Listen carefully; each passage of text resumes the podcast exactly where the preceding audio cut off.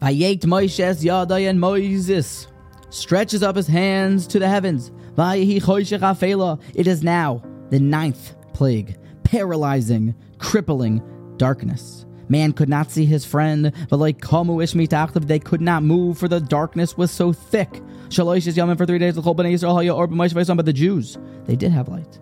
The great Ksav V'hakabolah, uh, great work written in the 19th century, a partner with the Malbim in a lot of his Torah efforts to dispel evil from the world, and actually a student of Rabbi Akiva Eger, explains to us a important but frightening teaching on this pasuk.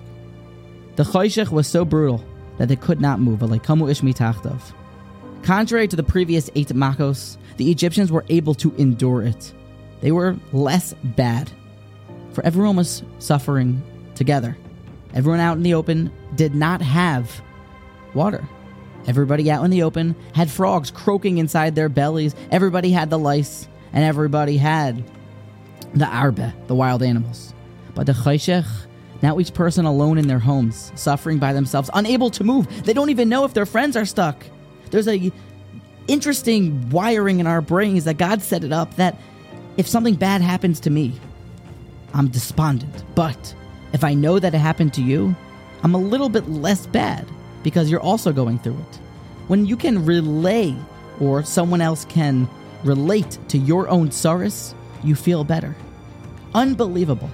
As horrible as the suffering was before this, it still didn't amount to Choshech, for Choshech was suffering alone in silence.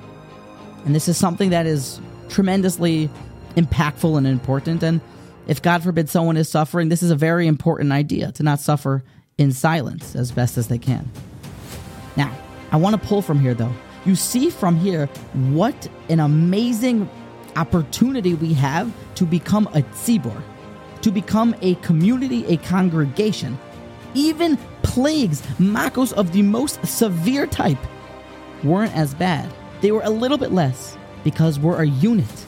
There's no comparison between nine men davening at a minyan and ten men. Ten is not one more than nine; it's an entire minyan. And Baruch Hu moyis harabim. You become a tzibor.